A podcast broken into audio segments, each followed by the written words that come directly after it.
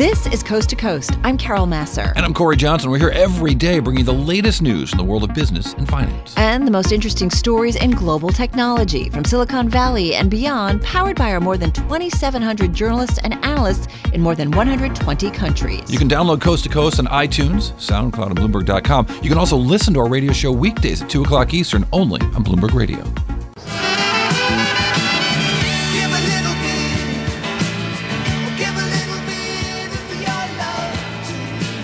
She says 2017 may well be a record breaking year for U.S. philanthropy, and we'll talk about it more when she participates in a panel, or she may have already. Did you already do that panel? Uh, we've done one, we're doing another. okay. There's always a panel in your future. She's busy. Kim Laughton is president of Schwab Charitable here at Schwab Impact 2017 in Chicago. Nice to have you here on Bloomberg Radio. Great to be here. Thanks for having me. When you look at the charitable environment, what do you see? Um, well, for this year, 2017 could be among the, the best years in recent history for investors to give uh, to charity for a couple of reasons. Um, first is the, the strong market performance. Um, it makes a difference, right? It makes a huge difference because appreciated securities and investments are among the most tax efficient uh, gifts to charity.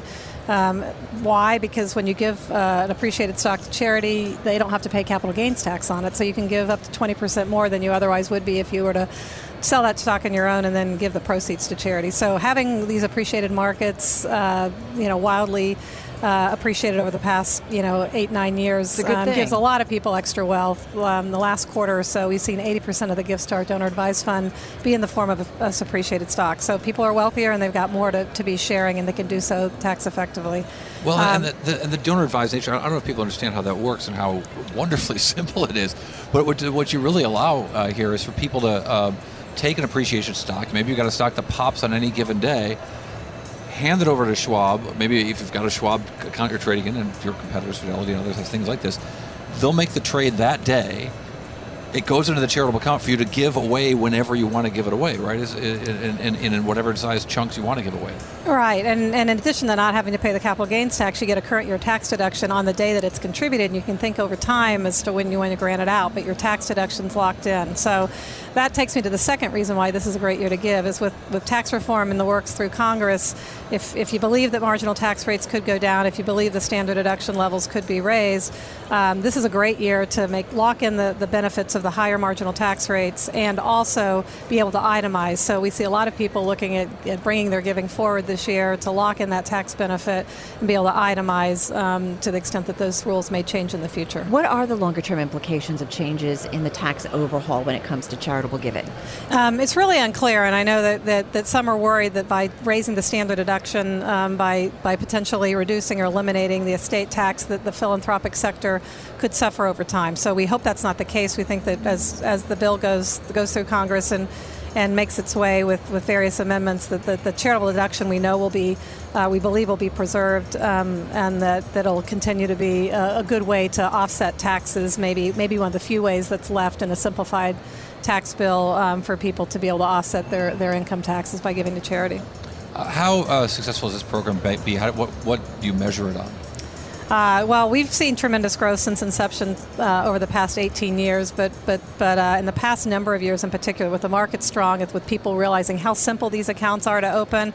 I mean, essentially, these are special purpose charitable accounts, much like IRAs are for retirement or 529 plans are for college savings. We can we can open accounts for as little as five thousand dollars. People have you know millions and hundreds of millions of dollars in them also. But but our average client, you know, will start with five, ten, twenty, twenty-five thousand dollars and be able to use this as a one-stop shop to to donate appreciated assets, get that tax benefit, and be able to give to charities over time. What are you seeing in terms of the younger uh, investors, younger you know, uh, clients, if you will, are they interested in these kinds of accounts? Absolutely. I mean, again, with a $5,000 entry point, anyone yeah. who's philanthropically minded, and many of the millennials um, really were brought up to sort of think about uh, doing doing well by doing good. So uh, they're they're that's part of who they are.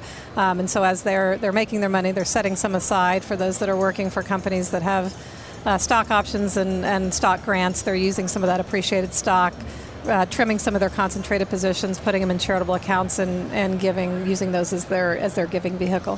What is the average size of the, of the donations that come out of that? I mean, well, I, I, should I should actually have you describe the process that you guys go through because you have to vet the charity that the money actually goes to, right?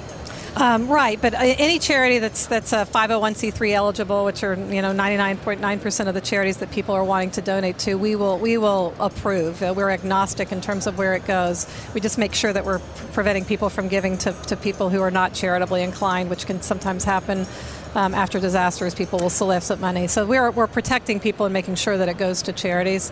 Um, people can give as little as $50. Um, so we, we do handle mostly, you know, the everyday gifts that people give all the way up to thousands of dollars, uh, hundreds what, of thousands. What did you see, Kim, after like the hurricanes? Um, that, the fires uh, where, yeah. we, where we are in San Francisco. Right. Absolutely. So the huge surge in giving, I think collectively our, do- our donors have put put out more than $15 million to the various different disasters. Um, you see a, a, surge usually pretty immediately online with grants and people making through their mobile apps even um, the, to, to, all these uh, various different causes. And that's another reason why this is going to be a good year to give because in addition to all the tax benefits, there, there are quite a few needs. So uh, you know, multiple natural disasters domestically, many internationally, causes that people feel that are under threat. Um, there, there, are lots of lots of reasons why people are wanting to put their money to work. And what is a typical uh, demographic, or what is, what is the, what your typical customer using the charitable account uh, look like? Um, ranges the age ranges, you know, from the millennial generation all the way up to uh, lots of 70 and 80 year olds um, using the account. Um, typically, it's when people do have accumulated some wealth in, in some appreciated investment that they start start with. This average age is somewhere in the sort of late 40s, early 50s. But the market environment, obviously, the most important, right, to see in terms of trends of charitable giving. Absolutely. If you look at overall trends of giving, not just from donor advised funds, but it does does tend to mirror the market. So as we have appreciated uh, you, as people feel wealthier and have extra money, they tend to be uh, more philanthropic. Um, our, our mission at Schwab Charitable is just to make sure we can unlock some of those appreciated investments for charitable good, help people save, invest, and give their money away. It's, it's a fascinating program. I love I, it. I, I, did this many years ago, and I'm so grateful that I did it because it's just made giving so much easier. And you know, I'll take a tax break. It's very accessible. I like it. Kim Laughton, uh, president of Schwab Charitable, Charitable, I said in English. Mr. Again. Bloomberg Radio. I'm Cory Johnson. She's Carol Massar. We are at the 2017 Schwab Impact Conference in Chicago. And this is Bloomberg. Chicago, Chicago, that toddling town. We are in Chicago at the Schwab Impact 2017 conference, and it's an interesting conference, not least because it's gathered a lot of uh, uh, investors and, and, financial firms of all sorts, as well as investment managers. Uh, a Michigan-based uh, uh fund, uh, Mainstay Capital Management, is represented here. Another David Kudla, who's founder and CEO of the company. and describe to me your fund. What, what is Mainstay Capital? So Mainstay Capital Management actually is an independent uh, RA, independent registered investment advisor. We manage about two and a half billion dollars. And, and what kind of positions do you take? You, you, do you take positions for clients, or do you sort of run it almost, almost like a fund? No, we're, we're working with individuals, uh, you know, one investor at a time, building a diversified portfolio to meet their long-term goals, and then we are tactically reallocating that portfolio based on their risk tolerance, time horizon, investment objectives. And on some level, you guys have got a view on, on both markets and individual names. That's right. Which is why. Go ahead. Why you think we're going to be buds? I, am going to go start with the Tesla because I've already been tweeting and people are interested in it. You are short on it. Mm-hmm. Why? Well, and, and I always preface this with this is not I am uh, you know, I, I like what Elon Musk represents. He wants to change the world. He wants to do good things for society. Uh, he is an innovator. He is a visionary. All those great things. My play on Tesla is more because it's a story stock, right? There are no earnings, right? You can't value it on a fundamental basis. So it's about following the news flow, and there's plenty of opportunities for short term buy and short and trade the stock that way. And most recently, it is you know the good news coming this summer with the uh, press shows yeah. for the Model 3 but for those of us that understand the automotive industry and manufacturing and the kind of goals that were laid out, we knew production problems were coming. And when those are realized and get priced in the stock, look what we've seen. Stock dropped Has, as much as. Uh, uh, forgive me. Stop, Jock. Right. Has it been a, a, productive trade for you guys? Yeah, we've traded, uh, we've shorted twice now. Okay. Uh, profitable both times. Third short on now. I'm quite sure we'll be profitable again. So is it so? Uh, you know this, but I, I, I, once upon a time was a money manager, and and uh, in particular was focused on the short side, mm-hmm. and and shorting on valuation. Uh, a lot of professional short sellers would say was a fool's game because I think it does make sense at 100 times earnings still doesn't make sense at 200 times earnings, and, and you know. But but I wonder when you look at this, what specifically what it is about the business? Yes, it is unprofitable business, uh, but what is it about it that you you sort of see a fundamental case of rot? The fundamental case is that we believe a lot of the people who own Tesla or buy. And it, look, if you've owned Tesla for three or four years, or a year, or six months, you've made a lot of money. Right. right? And we think that the, the problem is when when we have what people look at as a technology company, and there's a realization that they have to be a high volume manufacturer, whether it's batteries, the Gigafactory, which Right. has its own set of problems, or the Model 3 at in Fremont, California, where New United Motor Manufacturing built 74 cars per worker. Yes. NUMMI, 74 cars per worker Partnership between GM and Toyota, right? between GM and Toyota built 74 cars per worker at its peak. Tesla's building between 12 and 15, and in, if you know the background on that, it, it is uh, it's a mess. It's and, more, and NUMMI failed. Uh. NUMMI, NUMMI was a struggle, even at that production rate. well, I mean, there's a lot to that lot to story, that, yes, but absolutely. Uh, so, uh, so. I, my point is, Yeah. is they're not they're you know when he talks about production bottlenecks, I think if you someone went in there who understood manufacturing, the entire production system would look like a bottleneck. I mean, they talk about words I've never heard before: burst builds. Uh, y- you know, uh, and like I say, hey, I'm just a guy that used to work in a factory once upon a time, and uh, I don't know this new age manufacturing, but I'm not quite sure Right. they do either. And Elon Musk can spend all night But at the I- Gigafactory for Well, they- months, but that's not what the Gigafactory needs. It needed manufacturing experts six months ago there, making sure they could make batteries. But as you said, it's an active trade. You're back and forth here with Yeah, this one. It's yeah. not because, as you said, longer term, people have made a ton of money. Yeah. I want to talk about some of the other things that you like because you like technology, you like China, you like home construction. Um, home construction is an interesting one. What's your play there or thinking there? Well, we look at it at in the Are you home talking bu- about the home builders? the home builders Yeah. and suppliers. We look at uh, really a secular story, cyclical story, and event-driven story. So to abbreviate that, the secular story is we had the fallout from 2007 real estate crash. So there's a rebuild in the industry because of that.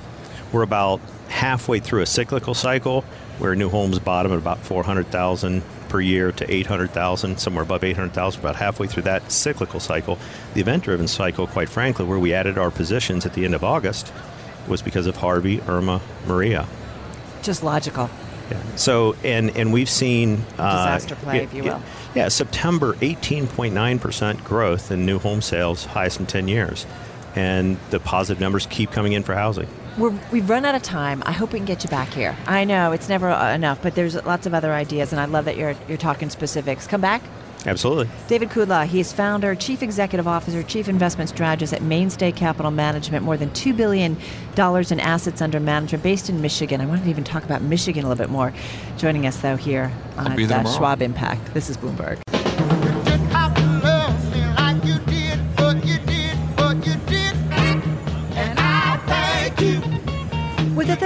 Holiday just around the corner, we've got five reasons investors might want to uh, think about to give thanks. With more on this is Jeff Kleintop, Senior Vice President, Chief Global Investment Strategist at Charles Schwab, on site at Schwab Impact 2017 here in Chicago. Nice to have you back with us. It's so great to be with you. Tell us about the environment right now. You know, it's a pretty good environment. Investors do have a lot to be thankful for, but their questions have changed over the course of the last, I'd say, six months or so. And I know advisors here at this conference are hearing it too. Questions used to be about the risks that could topple a weak or fragile global economy, ah, things like the Brexit or North Korean threats or what have you. But investors have begun to recognize that the global economic backdrop is pretty good right now, with every one of the world's 45 largest economies growing this year for the first time in a decade. But they're worried it's too good to last. And that's what my emphasis here has been at this conference, trying to help them understand that it isn't too good to last. I think we've got at least another 12 months of solid gains in the markets on the back of that broader economic and earnings growth. Is it just about earnings and, and the economy, I global economy? yeah, I think it really is. I mean, even What is the bond market, though, Jeff, telling us when we, Hmm. we take a look at the flattening yield curve and we're just trying to figure out, okay, so what does the bond market know that we maybe don't? it's important to keep an eye on the on the bond market. Historically, when the bond, when the yield curve inverts, it's a Right. Perfect signal of a recession for 50 straight years. Pretty reliable. Yeah, but a flat yield curve, mm, not so much of a correlation at all with actual economic or earnings growth. So a flatter curve, something to keep an eye on. An inverted curve, something to really worry about. I think that the market is rooted in better economic and earnings growth, and that's likely to continue. Even we can see it in countries like South Korea, where you'd think geopolitical risk is ground zero, yet earnings and uh, the stock market in South Korea are up over 20% this year. If they're not worried about geopolitical risk in Seoul, South Korea, we probably don't need to be too worried about it here in Chicago, Illinois. Is China helping to drive that global economic growth or, or revival of China uh, GDP? I think so. And so we do have to keep an eye on China's economic growth pretty closely here. If they were to see a slowdown in the first half of next year, that could certainly put a kink in global economic growth. But what Singles Day just told us, right? The, the world's biggest shopping day, Singles Day for Alibaba, six times bigger than Black Friday here in the US, told us that the appetite among consumers in China, Right. which are now the ones driving the economy, look pretty good. Well, What- once again, is that is that believe? I mean, Yeah. again with China, is that are those numbers believable? I mean, the single days numbers, for example, don't just happen in a day. It's many weeks of sales that they announce on a given day, and so that number is so highly manipulated just by its the very nature of the way that they do it. I, I, I, would be reluctant to use that as an economic indicator.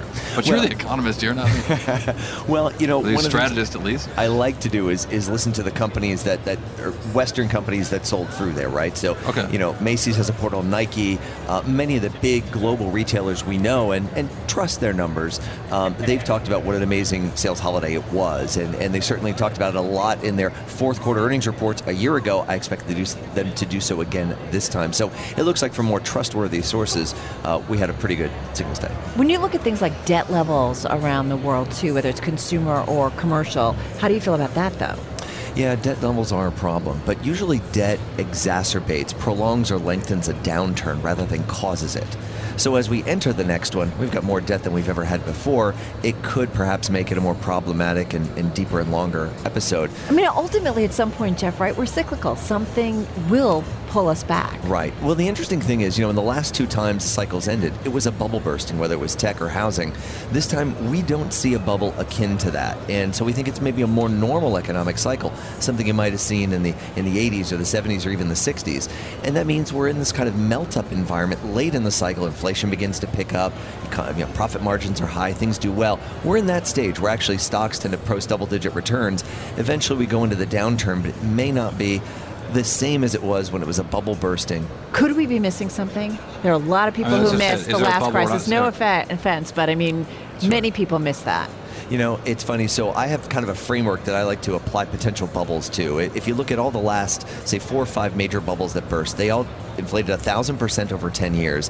And as I apply things to that, sort of interesting. The number one thing I'm asked about is, is Bitcoin a bubble?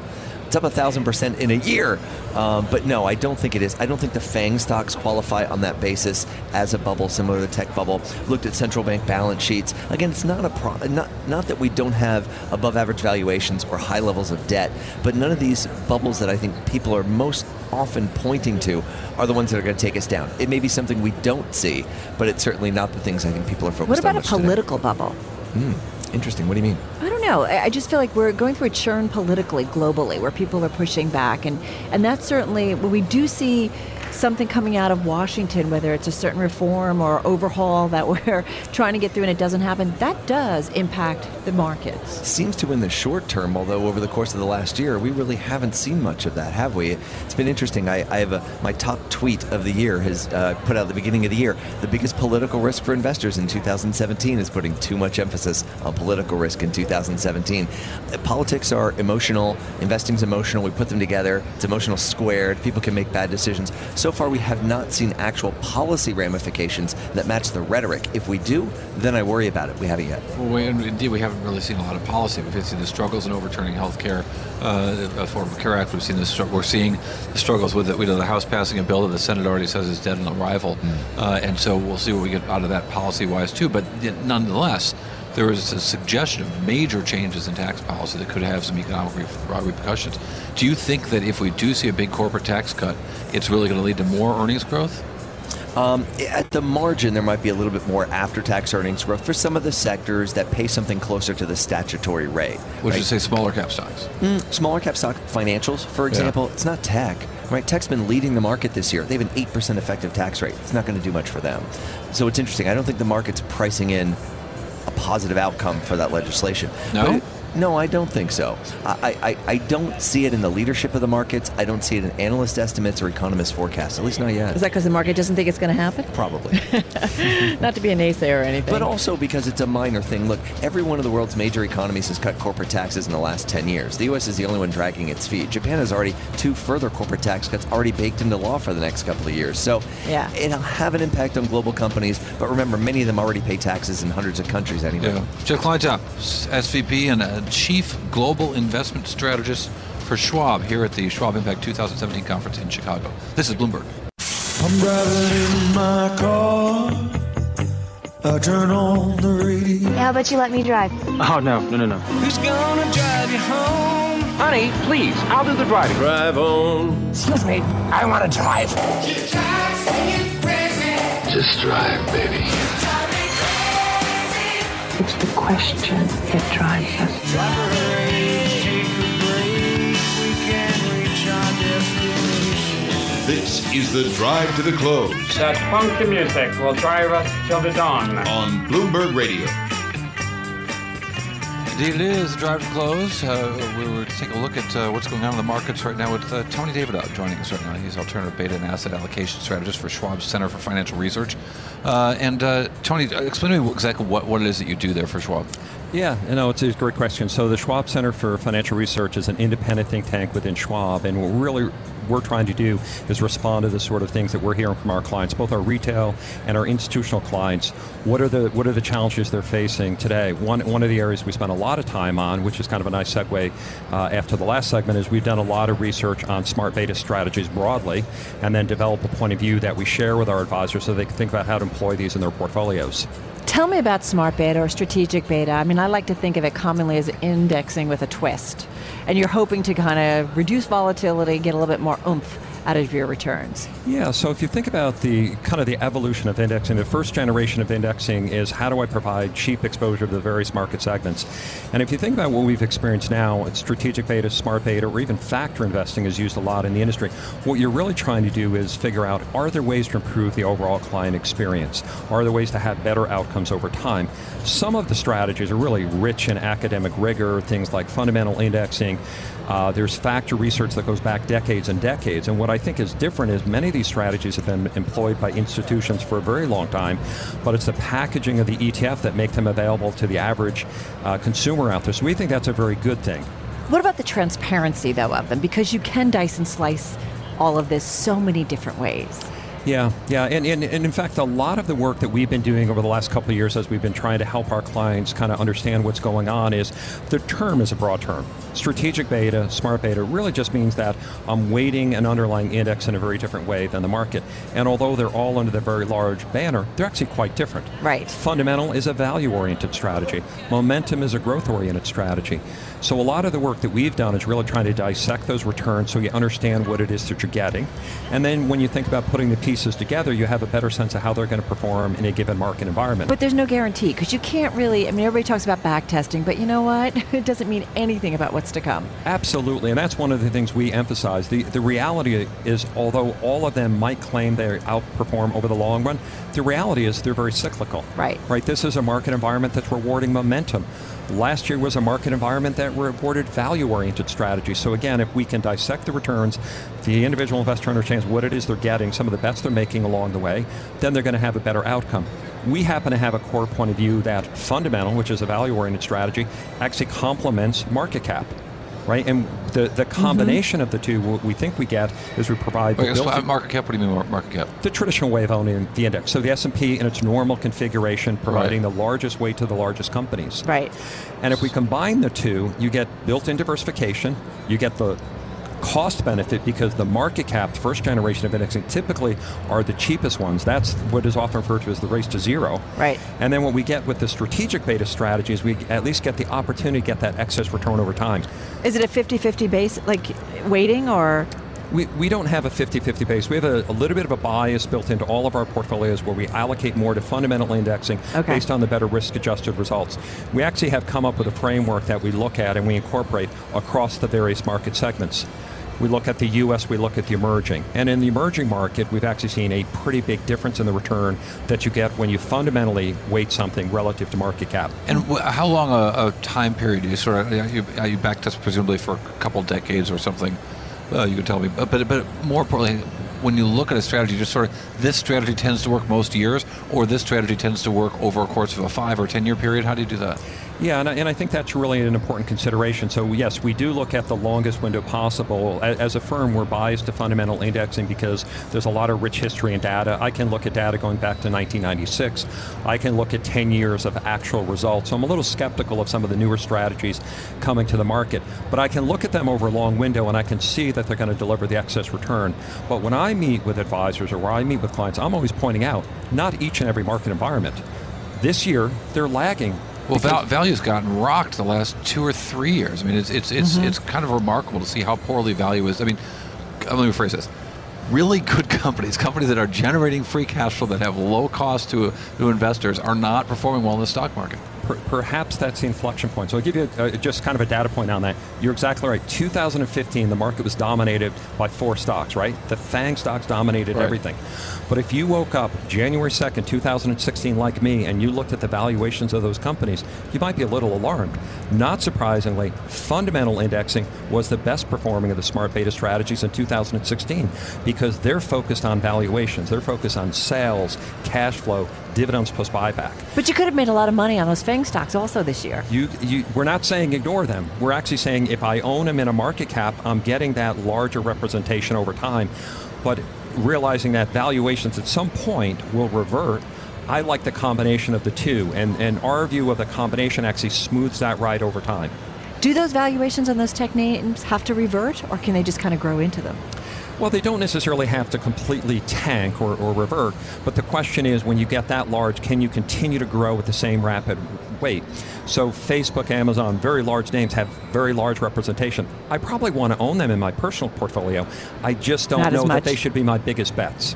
So, just really quickly, uh, in terms of sort of uh, fundamentally strong companies, what fundamentals matter to you?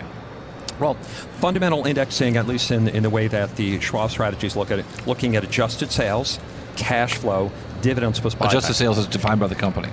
Uh, as all of this is really coming from publicly available information, so there's no independent determination. The beauty is that information is available. So as you screen based on those metrics, it's not surprising. Those are primarily value metrics. You have a little bit of a value tilt in the portfolio. Tony David, uh, we could talk forever, but we can't talk forever. Not now, at least. Uh, but great stuff. Tony David uh, from Schwab, uh, looking at uh, the Schwab Center for Financial Research. Move around. Motion creates emotion. I feel the earth move under my feet. You move like they do. I've never seen anyone move that fast. Shake. Shake. All right, people, let's move like we've got a purpose.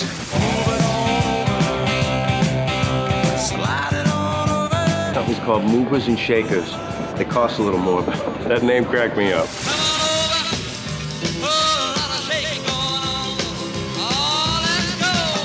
Bloomberg Markets, Movers and Shakers with Carol Massar and Cory Johnson on Bloomberg Radio.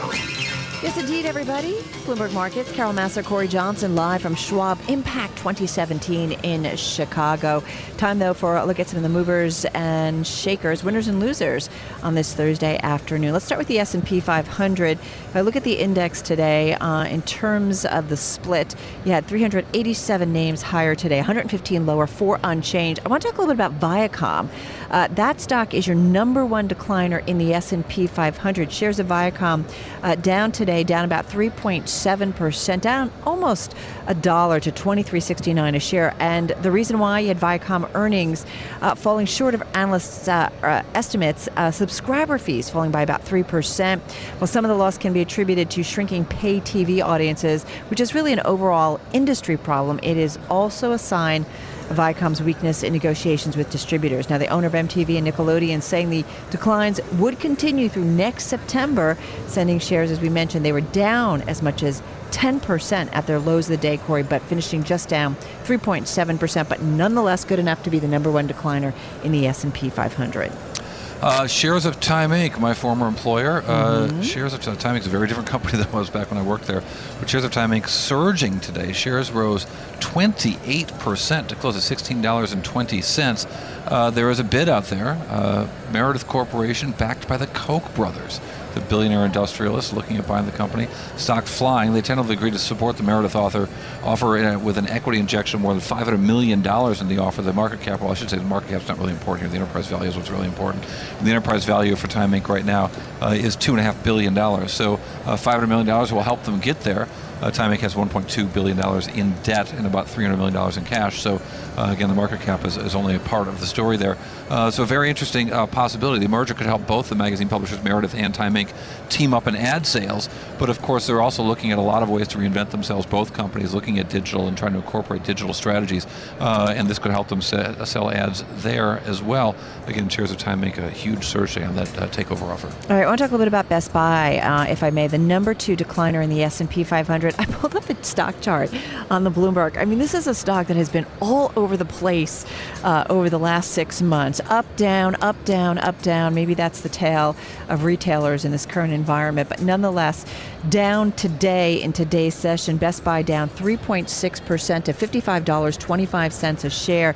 And this is happening after the company's uh, latest quarterly release. Keep in mind, we're getting a lot of those retail earnings. In fact, the gap will get shortly after the close today. But Best Buy falling. Uh, latest results raising fresh doubts uh, about its turnaround. The world's largest electronics chain posted third quarter comparable sales that missed analyst estimates as major hurricanes in Texas, Florida, and Puerto Rico and earthquakes in Mexico really trimmed revenue during the period. The retailer also set a later release date this year for Apple's iPhone affected its performance. And as we mentioned, the stock, the number two decliner in the S&P 500, but still, Cory, it's up about 29% here in 2017. So there is a battle going on on Wall Street over the So stock I of hear- RH, Restoration Hardware. You love this one. You love the videos from the CEO, Oh, right? I'm sorry. Uh, I don't want to opine. don't go Shares there. of Restoration Hardware uh, are heavily shorted on Wall Street. 47% of the float is sold short. So the company came out uh, with a, with its pre-announcement of, a, of what they say is going to be a strong next year, earlier than they've ever pre-announced uh, uh, any sort of earnings numbers uh, in all the, the years that they've been public, uh, with a suggestion that uh, the CEO uh, Gary Friedman wants to squeeze the shorts. Hmm. And if that was his goal, man, he did it. 26% rise in the stock after that surprise uh, guidance. A pre-announcement uh, of the Q3 results and forward guidance ahead of uh, Analyst Day. Analyst Day uh, was today. So um, uh, a really big move uh, in this stock as company sort of saying that they're going to have a better year than had been expected last year. But a lot of stuff in the in the release, if you dig a little bit deeper, didn't make sense. Like there was a delay in a store in west side of Manhattan that's now two years delayed, and they said that that's going to hurt results in the in the next quarter. And there was a lot of weirdness in this one. So uh, Restoration Hardware RH, really interesting company. Stock's had a fantastic run this year. It's Two- up. Uh, 241%. the 241% rise in the stock this Whoa. year. But uh, a lot, of, lot of issues around that company that's drawn the uh, attention of a lot of short sellers out there. And those short sellers feeling that pain today. All right, let's get to the volatility index report. And the VIX in the Thursday session down 10%. It was up 13% yesterday, down 10% today. The VIX closing on this Thursday at 11.81. This is Bloomberg. All right, Dave, you're up. Uh, hi, uh, my name is Dave. Wilson, where are you? Wilson! Just what do you think you're doing, Dave? We're going for a price on Wilson. Open up the door, it's Dave! Who? Dave! Hey, Mr. Wilson! Dave Wilson joins us right now, our stocks editor, with his stock of the day. It's time to get smart, Cory. Specifically, Smart Global Holdings. I've been hearing This- that for a long Are long you time. saying we haven't been smart for these past couple I'm of just hours? saying that this is the company's name, okay? Uh, They're a maker of memory chips for computers, smartphones, and other products. Uh, company raised $58 million through an initial public offering in May. The ticker is SGH. Now, Smart Global sold shares at $11 each. They rose as high as $38.24 last month before a second share sale, which people familiar with the matter attributed to some of the company's stockholders. While Smart Global fell after that sale, most of the losses were recouped today.